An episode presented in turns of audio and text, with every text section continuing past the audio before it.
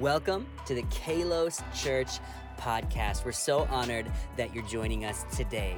The word kalos is a poorly pronounced Greek word that means beautiful. And we believe here at Kalos that the words and the ways of Jesus are very beautiful. That's why each week we're bringing content to make known that beauty. So let's go ahead and jump right in to this last Sunday's sermon. To talk about producing good fruit. My kids have really weird stomachs. When it comes to mealtime, their stomachs are this small. When it comes to snack time, their stomachs are this large. Any parents know what I'm talking about this morning. They are obsessed with fruit. They want me to produce fruit all the time. Every morning, Pastor Amrita and I get up, and our kids are saying, Fruit, fruit apple. Our son says, apple cut, apple cut, because they are obsessed with us producing fruit.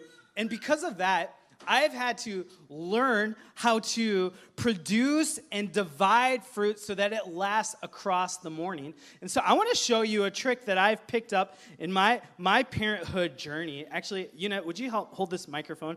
So sometimes we only have one apple in the house, but we have two kids. So I have learned how to take an apple like this and with my bare hands divide it. I am so nervous about doing this. So pray for me, okay? Are you praying? I don't think it's to work. No. Ah! Glory to God. And so the one becomes two. Thank you, Yuna. I'm to need more of a round of applause for that. I, was so nervous. I've been praying in the Spirit all week for this moment. So, anyways, I have learned how to produce fruit for my kids because I know it brings them great pleasure. In the same way, best transition ever, our Heavenly Father desires that we produce fruit. In fact, it says in the scripture in John 15, 8, when you produce much fruit, you are my true disciples. This brings great glory to my Father.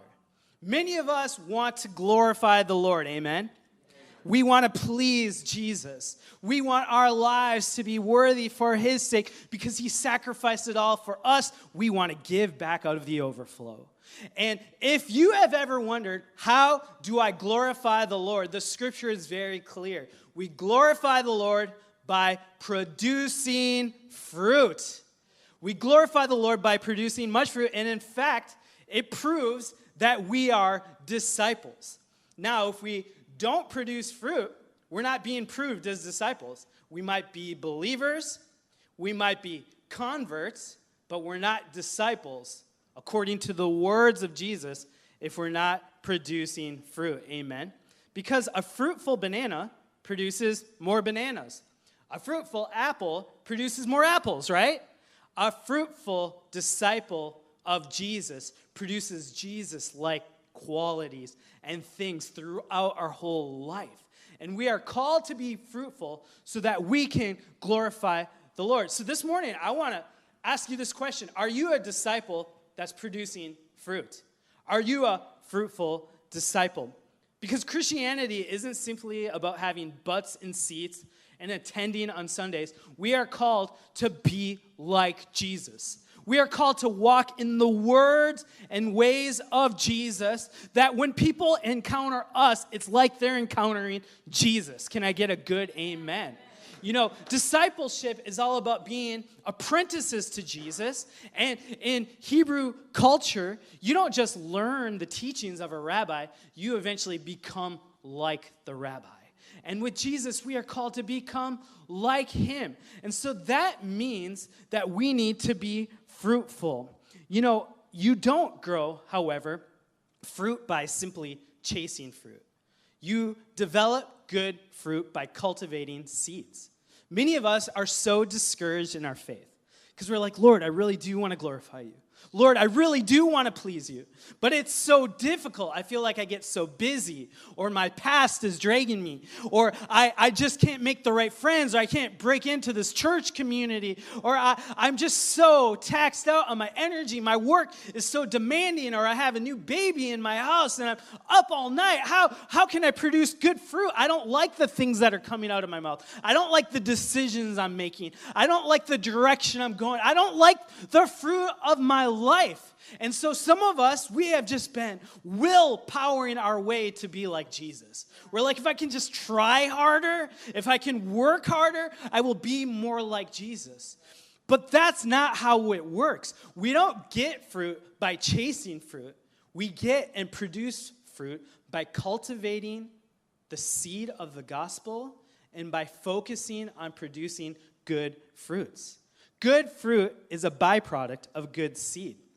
John 15, 5, Jesus says, Yes, I am the vine, you are the branches. Those who remain in me and I in them will produce much fruit.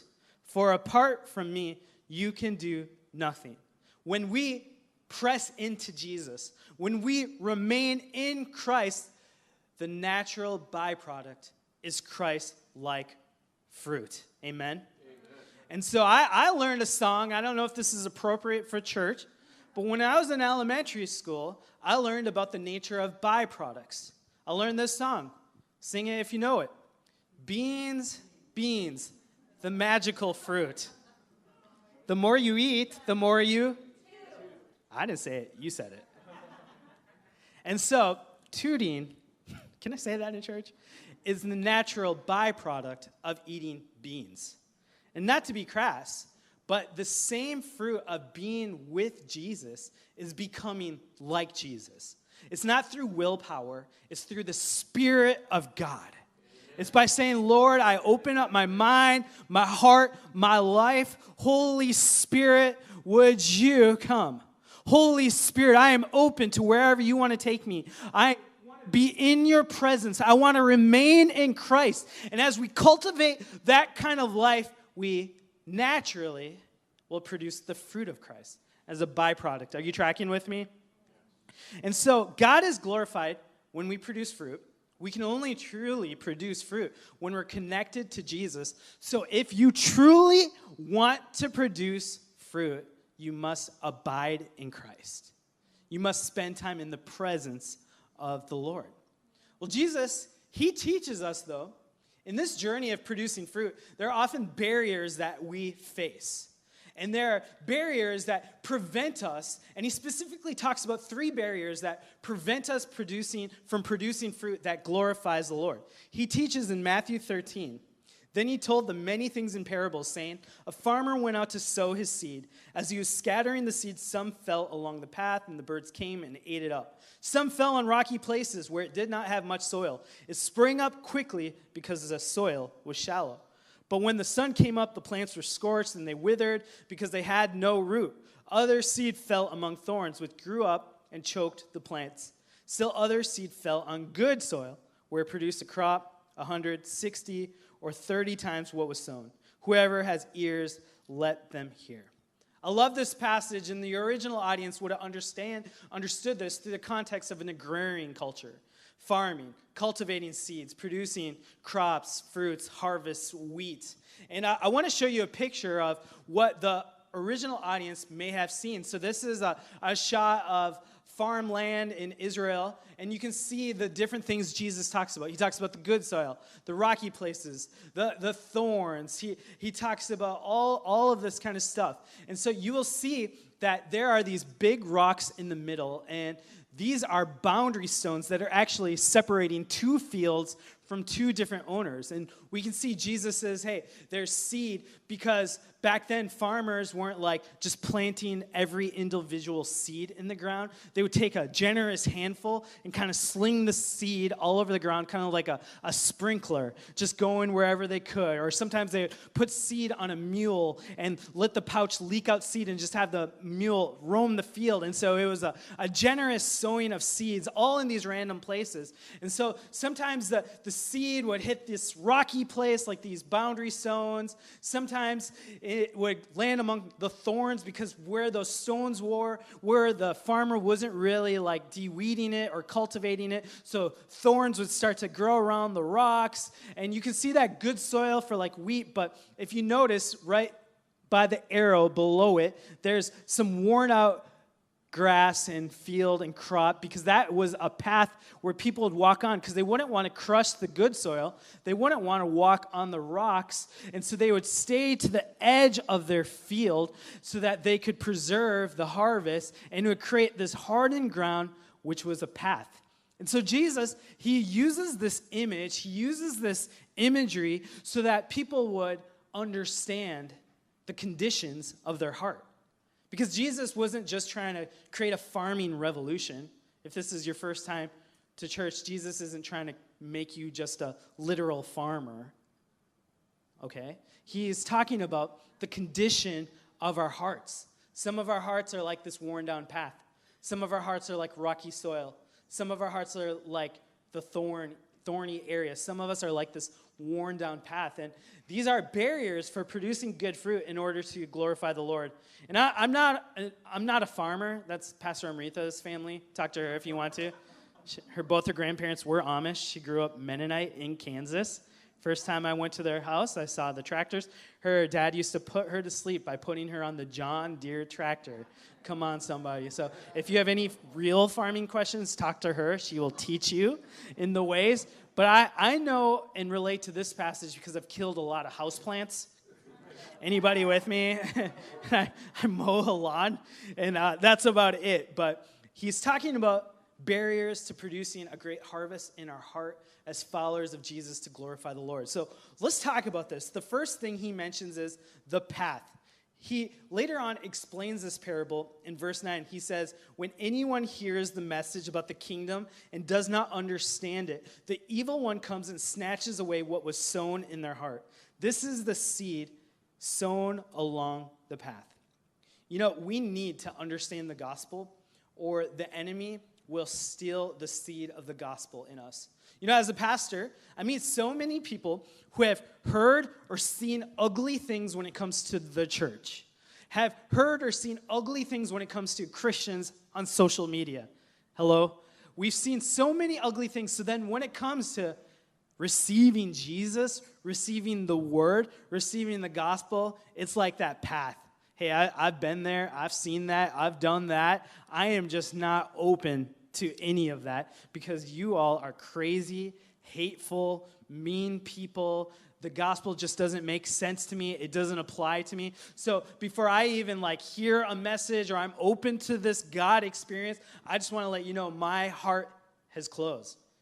I am not wanting this. Has anybody been there in your life where you just didn't want any of the things of God? And so that is like the hardened path. You know, there's a story where uh, a husband and wife are getting ready for dinner, and the husband said, Honey, is, uh, uh, what are we having for dinner? No response. A little aggravated. He asked again, Honey, what are we having for dinner? No response. So he's getting really upset. Finally, he yells, Honey, what are we having for dinner? Then she says, For the third time, we're having chicken. See, he was hard of hearing. He thought the problem was his wife, but the problem was his inability to hear the word of the Lord slash wife. Can I get a good amen? you ever talk to a spouse and you feel like they're listening but they're not hearing? Jesus would call that falling on deaf ears.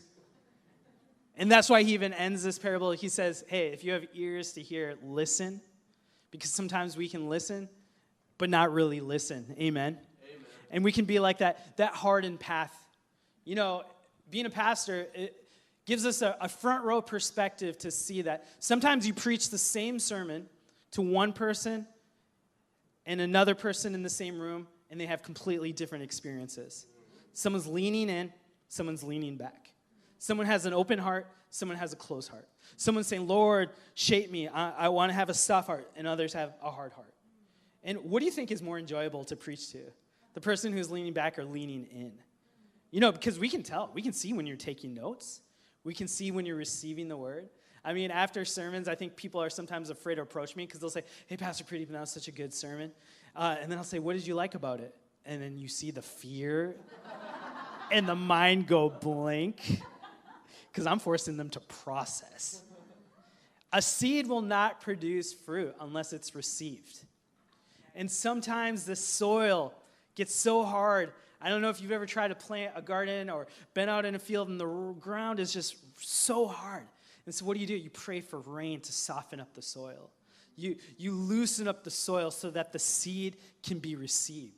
The same thing must happen to us as followers of Jesus. Some of you are wondering, why am I not going deeper in my faith? It's because you don't have a pursuit to understand the gospel. Because we live, honestly, I'm not trying to be mean here, but we live in an age of information. There are podcasts, there are books, there are amazing churches, there are people of God who would love to take you into the deeper things of Scripture and the gospel. But a ministry program will never replace a hungry heart a discipleship program, a podcast, a sermon, a book, all great tools, all great information, but if it falls on deaf ears, that seed will not be cultivated. Are you leaning into the Lord? Are you leaning into your growth experience, or have you already maxed out on your potential? You know, I remember when I first became a Christian, I was so hungry for the Lord. My friend would ask me, What'd you do today? I read the New Testament.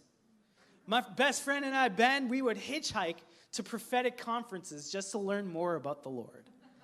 And we wouldn't have a ride back. And we would stand in every prayer line to receive any word we could. We would find and sometimes steal, Lord, forgive us, cassette tapes filled with teachings and just dive in and read and learn. I, in the summer, the first time I was Christian, the first summer I was Christian, I would show up at the church at 8 a.m. every day and not leave till 6 p.m. because I was just so hungry. And in that time, I grew and I began to serve and I understood the Lord, and the seed of the gospel was cultivated in my heart. But now that I'm a pastor and I have kids, I sense that my heart is hardening the hunger, the passion. I can be comfortable in my faith. Oh, I know that scripture. Oh, I've read that book. I've heard this sermon before. Ah, and I'm like, Lord, would you soften my heart?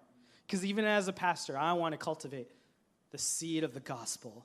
I want to produce a good harvest to glorify the Lord. Because He's still not done growing in me. And I pray that that is your posture today. That we as a community would say, Holy Spirit, would you enter our hearts? Would you let the gospel produce much fruit in our lives? Because the Lord can't ignore a hungry heart. And I want to challenge us today. Would you posture yourself to lean in and heed the warning of the Lord that we wouldn't have hardened hearts, but we would ask the great farmer of our Lord to loosen up the soil that we might receive his word. Amen. Amen. Amen. I love this. The second thing he says and warns us about what's preventing us from glorifying the Lord and producing good fruit is the rocky ground. In verse 20, the seed falling on rocky ground refers to someone who hears the word and at once receives it with joy, but since they have no root, they last only a short time. When trouble or persecution comes because of the word, they quickly fall away. I've noticed people who have hard hearts towards the Lord, they're open to the Lord once they experience tragedy, and in their own strength, they can't solve the problem. Hello? And the same tragedy often also causes us to run away from the Lord. Tragedy can cause us to run to the Lord or away from the Lord. And I think many of us have received this gospel where if you raise your hand, if you pray this prayer, if you become a Christian, everything in your life is going to be peaceful and okay and comfortable, and you're never going to face any problems. You're just going to smile, and there's just going to be worship music all around you, and Holy Spirit doves are just going to flutter all around your house, and uh, you know, like, that's not the reality, though, amen? But when you receive that gospel, where if you just become Christian, everything is going to be nice and hunky dory, as the people in Seattle say. No, they don't. when real tragedy hits you, you run away from God. You're like, God, where were you when my child was going through this? God, why am I having a hard time paying rent? I thought you were real. I thought you answered prayers. Lord, I gave you everything. Why are you not here when I've given you my whole life? You know, uh, we had a seed to plant a church right here in Seattle. Kalos Church turns four years old this month. Glory to God. And for a weird perspective, we were only two years old when the pandemic started. so half our time. My goodness. And we had to sacrifice a lot. A lot of us moved here from different parts of the nation to start this church, and it, it strained our families, it strained our hearts. It came at a great cost. And I remember us when we were first planting, we were full of passion and vision, and we still are, but we had a little bit of a naive heart because we thought, okay, we, we have come to the cost, Lord, we're going after it. We have your blessings. We have people praying for us. This is just going to be easy, but it was so difficult. I remember a couple months into it, Pastor Amrita's father suddenly passed away. Divorces suddenly came upon many people in her family. My sister, who was living in India at the time, she got dengue fever. And for three months, she was in the hospital and she went blind. And we're like, what is happening? Lord. We're, we said yes to, to receive everything that you have for us. Shouldn't this be easy? Then my stepdad, who was a pastor, he, he, he, he, he lost a battle to cancer. He fought so hard. We invested so much money into this, into treatments and methods, and we just watched him fade away as we were planting this church. And I, have just seen so many people, they, they've said, Pastor Pradeepan, I gave my life to the Lord, and everything became harder. I got in fights with people at home. They didn't understand me anymore. I found it difficult to, to be the person I used to be at work.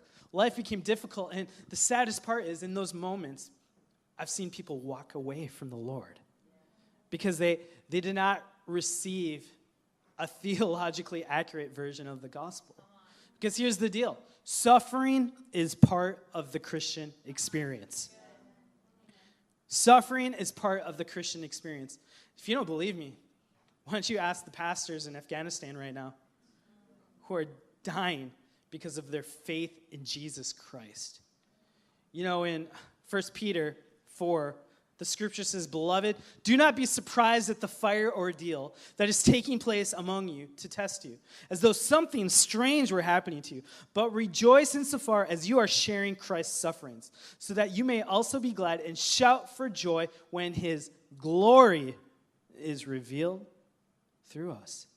And so when you hit rocky places, it's easy to fall away. But Jesus, he teaches us and warns us don't let your faith just be surface level.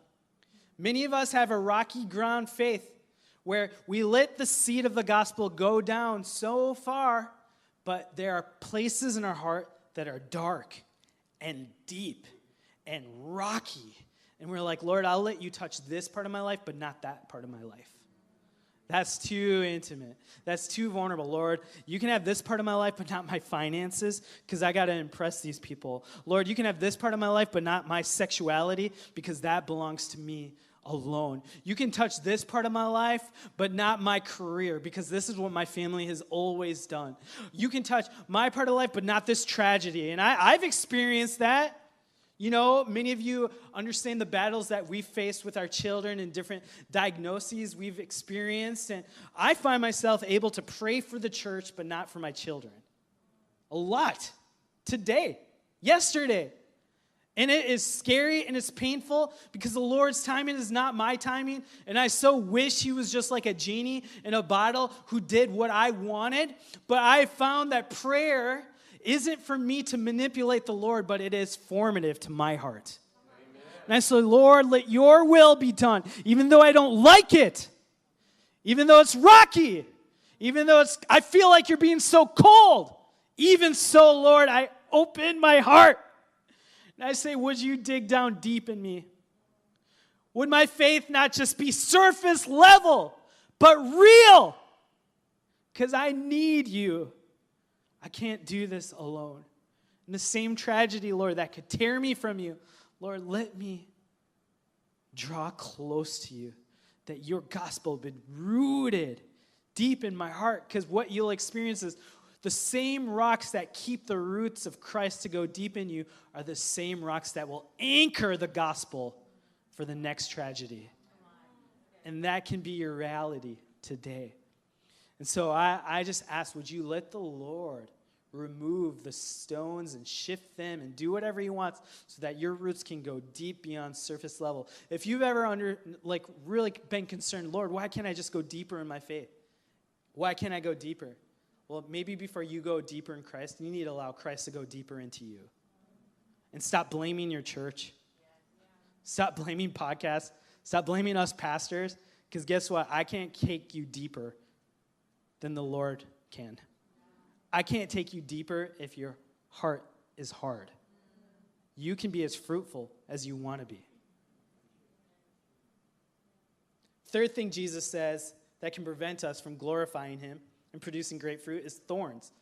Verse 22 the seed falling among the thorns refers to someone who hears the word, but the worries of this life and the deceitfulness of wealth choke the word, making it unfruitful. Now, this is the one I feel most Americans fall into. I mean, honestly, if you're in church this morning, my guess is you assume you're good soil. But I want to challenge you don't assume you're good soil. Just because you're growing doesn't mean you're good soil. Because guess what? Healthy things grow, but so do weeds. And oftentimes, weeds grow faster than the healthy things. I have a lawn, and I have a heat dome. My grass is brown. My weeds are not. I don't understand it. Selah. And so when I mow the lawn, I'm not mowing the grass, I'm mowing the weeds. My grass isn't growing in over a year. Anybody resonate with that? It's, the grass is not growing in my lawn, it's the weeds. When I pull out the lawnmower, it is to cut down the weeds. And many of us assume we're good soil because we're experiencing growth. But here's the deal thorns, weeds can be sown into this healthy soil. And eventually, what happens is good things, legitimate pleasures, choke out the growth of the gospel in your life. I mean, I, I see people fall into relationships and it's good, but then eventually you don't have time for the Bible. You don't have time to serve in church anymore. And it chokes out the gospel in your life. I see people I mean, I went to Bible college with so, so many people who said, you know what, I just want to get a job in the business world, make lots of money so that I can invest in the gospel being spread around the world. Well, then they get this big house, and suddenly their work is so demanding, they don't have time to invest in the kingdom anymore because they bought a house they couldn't afford to impress people that they didn't like, and now they can't glorify the Lord by investing into the kingdom. The seed of thorns choked out the seed of the gospel. I've seen people have an open heart to the gospel. They fall in love with Jesus, but then the seeds of a consumeristic lifestyle invade in. The seeds of a hobby invade in. Legitimate pleasures, but they start to choke out the gospel. I see people wanting to look after the ways of God and wanting to protect the house of God, but then the seeds of political conspiracy theories begin to be the things that we proclaim to the world instead of the gospel of Jesus Christ. And the gospel is choked out, and people start to identify Christians by politics alone instead of the self sacrificial love of Jesus Christ. I mean, it's so innocent because we assume we're good soil. But what a farmer will do is have to sift through that because if we deroot, sometimes we pull out both healthy things. And so it's a meticulous process. And we need the Word of God to cut between bone and marrow, between soul and spirit. And sometimes the Lord just burns away all the weeds in our heart. And we need the refinement of the Lord to sift us. Anybody need your heart to be sifted? because our heart can be so deceitful. And we have these ideals of ministry, but we've lived long enough to see that ideals quickly become idols when it replaces the word of the gospel. And it's the oldest trick in the book. The devil wants you to question the word. He wants you to say, Did God really say this? And so, if we can throw all these different things in the gospel, if we can get church in bed with different organizations, we'll see that church in bed with different organizations creates children, and we don't know what's God and what's not. And it's so dangerous and it's so innocent and it's so slippery, but Jesus says it will, pre- it will prevent us from producing good fruit. Healthy things grow, but so do weeds. So we say, Lord, would you sift our hearts? Would you refine us in the fire? The fourth thing Jesus says is good soil. 23. But the seed falling on good soil refers to someone who hears the word and understands it. This is the one who produces a crop yielding 160 or 30 times what is sown. And this is what we want as a community. You know, over the past few months since we've been back in person, we've received a lot of new people at Kalos Church. And God is really developing and cultivating truly a diverse and multi ethnic church from different backgrounds and different politics and different just experiences. And I think it is so beautiful and so proud to be part of this church. But what we need to do is make sure that we are a community that's good soil so that the Lord can do whatever He wants to do. Amen. I mean, that's our heart posture. If you want to know what is Kalos all about, we are all about making known the beauty of Jesus. We want to glorify Jesus. We want to lift up the name of Jesus. We want to be a blessing not only in this room, but this whole region so that people would know him and that as followers of Jesus, we would produce followers of Jesus. Amen. Because that's what fruitful things do. And so, honestly, in praying and thinking, how do we as pastors steward this season? How do we as a lead team and department head steward this next season? We decided to do something that we've never done in the history of Kalos Church. We are not doing free market small groups this season where we have basketball groups or video game groups or book groups and we meet weekly. We're going to do something differently. Starting in September 26th, we are launching a 10 week discipleship intensive called Rooted where we're going to allow the seeds of Christ to be rooted in us and for us to be rooted in Jesus, the true vine. And what we're going to do is we're going to place various people in diverse groups of 10 to 14 people so that we can read the scriptures together, we can pray together, that we can pray for one another, where we can do small intimate outreaches together, and where we can be known where we can be directed, where we can learn basic theology, and where we as a community can say, Holy Spirit, would you soften the soil of my heart so I can receive the seed of the gospel? Holy Spirit, would you move around the stony parts of my heart so that we can go down deep? And Holy Spirit, would you separate the weed from the true gospel? And some of you might just be separated from weed in general. That was a weird joke. You can laugh. Be sober minded, Lord. so, anyways, we're launching this discipleship experience because Christianity is not just about buds and seeds, but we're going to create this experience, a discipleship intensive, so that we can produce a harvest. We can be fruitful in a way that glorifies this Jesus who died for us this Lord who laid down everything. And so now, Lord, we can say, we lay down our lives so that we can cultivate and give birth to godly things in our lives. And so I want to encourage you if you're part of the Kalos community, if you're looking to be part of the Kalos community, if you consider us your pastors or this your people, please join our rooted group because I believe that this is going to be a serious foundation for the direction we're going because this church is not just a social club. We are people that live and breathe Jesus and want to glorify the Lord through fruitful lives. Amen. Amen. Amen. So you can visit this website and sign up, and we'll be in contact with you. And I pray you do. Let's pray. Dear Lord, thank you so much for your word. And even now, we just say we're open. Would you cultivate that seed in our hearts? I pray it would produce fruit. Lord, I pray even right now that you would uh, put a conviction in our hearts that we wouldn't be choked out by conveniences or a busy schedule or hobbies and not leave room for what you're wanting to do. Lord, we can be so so lost, so deceived. And so, Lord, I, I just pray that you'd help us as a community to be rooted in you, not tossed to and fro by the loudest voices or culture, but by your voice, Lord, by your direction. That's what we want. So help us, Lord, to go deeper into you and for you to go deeper into us. We pray in the name of Jesus. And everybody said, Amen. Amen. Thank you so much for joining us for the Kalos Church podcast. Hey, if you feel comfortable, we would love to see you and meet you in person. We meet at 9:45 and 11:30 every Sunday at the Hilton Garden Inn in downtown Bellevue.